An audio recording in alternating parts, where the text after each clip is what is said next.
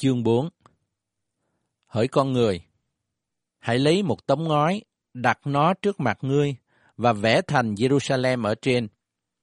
Ngươi khá vây hãm nó, dựng đồn, đắp lũy nghịch cùng nó, đóng quân vây bọc lấy và đặt máy phá thành xung quanh nghịch cùng nó. Lại hãy lấy một chảo sắt, đặt nó làm cái tường sắt giữa ngươi và thành, rồi ngươi xây mặt lại cùng nó.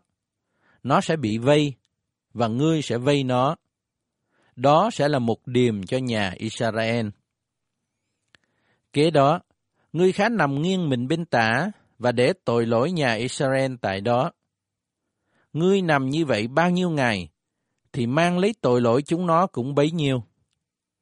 Vì ta đã định cho ngươi một số ngày bằng với số năm của tội lỗi chúng nó là 390 ngày. Ngươi sẽ mang lấy tội lỗi nhà Israel như vậy.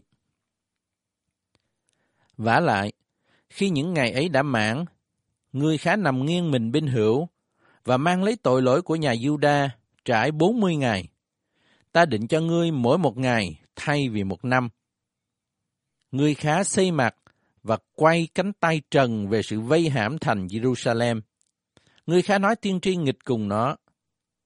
Này, ta dùng dây trói ngươi, và ngươi sẽ chẳng quay bên này bên kia, cho đến những ngày ngươi vây thành đã trọn. Cũng hãy lấy lúa mì, mạch nha, đậu, biển đậu, kê và đại mạch để vào một bình, dùng làm bánh cho mình. Ngươi nằm nghiêng bao nhiêu ngày, thì ngươi sẽ ăn bánh ấy trong bấy nhiêu ngày, tức là 390 ngày. Đồ ăn ngươi sẽ ăn, cứ mỗi ngày nặng 20 siết lơ, ngươi sẽ ăn theo thì giờ. Nước ngươi uống cũng sẽ lường, là một phần sáu hin, theo thì giờ mà uống. Ngươi sẽ ăn bánh ấy như bánh mạch nha, mà phải dùng phân người nấu chín trước mắt chúng nó. Đức Giê-hô-va lại phán, ấy con cái Israel sẽ ăn bánh dơ bẩn của chúng nó như vậy, trong các nước mà ta sẽ đuổi chúng nó đến. Ta bèn nói, ôi hỡi Chúa Giê-hô-va, này, linh hồn tôi chẳng hề bị ô uế.